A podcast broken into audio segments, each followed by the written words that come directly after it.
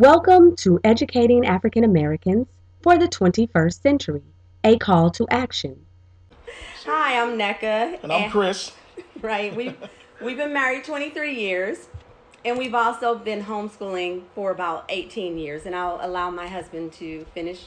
Yeah, so just a little bit about our background. We started a STEM education nonprofit back in 2010. It's based in Oakland. Initially, we uh, started a Lift NSBE Jr. chapter, National Society of Black Engineers. We ran that for about four years. And then we became aware that education was shifting into online and web based learning. And so we decided to transition our nonprofit into providing web based resources. Now, our background is in community engagement, homeschooling, uh, homeschool community partnerships, STEM ed, youth development, urban ed, early childhood ed leadership.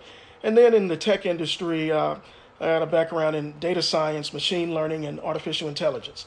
All right, so let's go ahead and get into it. Marcus Garvey said, The greatest minds are educated outside of the university. With this in mind, here are my predictions in the age of virtual and web based learning. Virtual learning is here to stay, and some are planning for it to either completely replace. You lost you?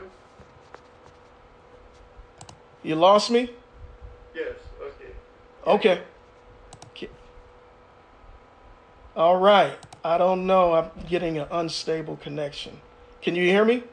Yes, you hear Okay. me now? Okay. All right.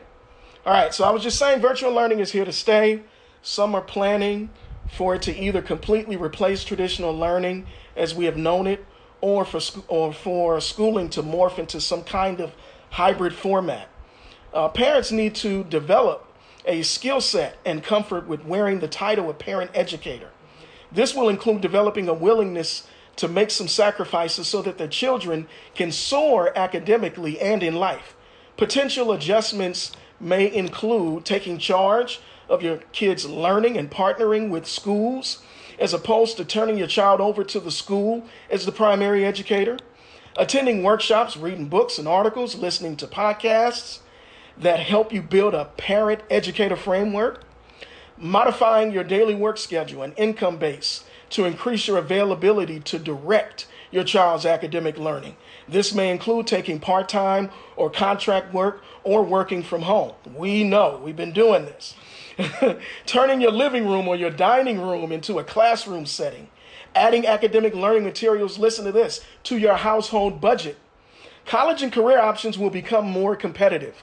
A college education will have to be coupled with tech skills and MOOC certifications. That stands for Massive Open Online Courses. Now, STEM learning and CTE or career technical education will continue to have equity issues with respect to access, fairness, and opportunities for students of color in traditional public and private school settings.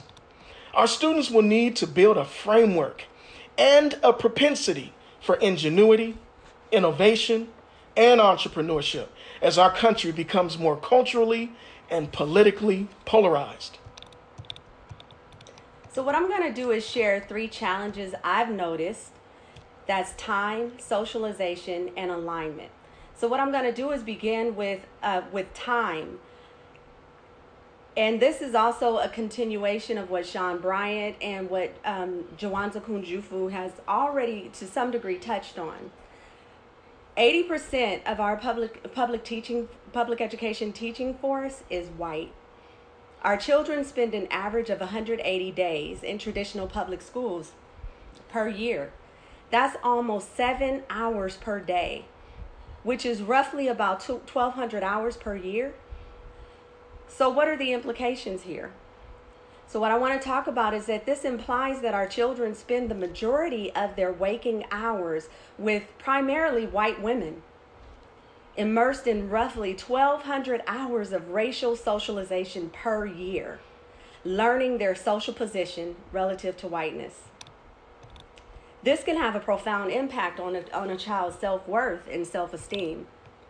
Many parents have already started resigning from their jobs, even amid the pandemic, just simply because they want to take charge of their child's learning. And others have become increasingly aware of just the, the, the landscape of education and safety measures. I believe the current climate has presented us with an opportunity to regroup, to reflect, to harness the intellect and resources we already have. So now let's focus on three things you can do to build your child's readiness for virtual or online learning, whether you choose a hybrid format or homeschooling. First, learn G Suite. they need to learn G Suite. That's Google Docs, Google Sheets, Google Slides. I recommend you do a search in uh, on Google uh, uh, for applied digital skills. They have some online courses there. I have a contract with Google right now, so I know about that. I'm in the applied digital skills division right now.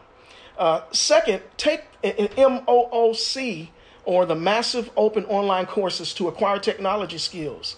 Uh, platforms include LinkedIn Learning, Udemy, Coursera, edX. Now, some of these courses are free, but some you got to pay a fee. Certifications can include data science, AI, artificial intelligence, programming, languages, cloud computing. I also recommend your child create a LinkedIn account now and also start working on their GitHub, the GitHub account. If they're interested in going into tech, a lot of these companies are going to ask, "Where's your what's your GitHub account and what projects have you been working on?" As a matter of fact, they're going to be competing with other people who have these accounts who don't even have college degrees but they got these certifications. And some of these tech companies are looking for that. Third, check with your parents and school to make sure you have the proper technology capability. That's internet access, computer, laptop with the proper upgrades and software. Now, math is a gatekeeper. I should know. I'm in my background is in math and science. I've been teaching in education. We've been in education for over 25 years. So math is a gatekeeper, and our students must prepare themselves to succeed in STEM areas during this information and technology age. So, to maximize their learning from math teaching videos, I recommend students use supplemental online math learning resources like my course on Udemy. It's called Algebra Made Easy with Math Minutes Pro. It can be accessed via mathminutespro.com. It's free right now until tomorrow. Uh, you can have unlimited downloads on that. So, get spread the word uh, because that course usually runs for $139. Still not a major investment. So, what I want to do is address my third observation, which is alignment. Now, I understand not all parents have the flexibility to homeschool due to work demands and family structure. However, the times are calling for us to reclaim our tr- traditional village approach to child rearing okay? Homeschooling does require even though now now I want to say this because some people some parents believe you need to, to have a college degree in order to homeschool. Homeschooling does not require a college degree.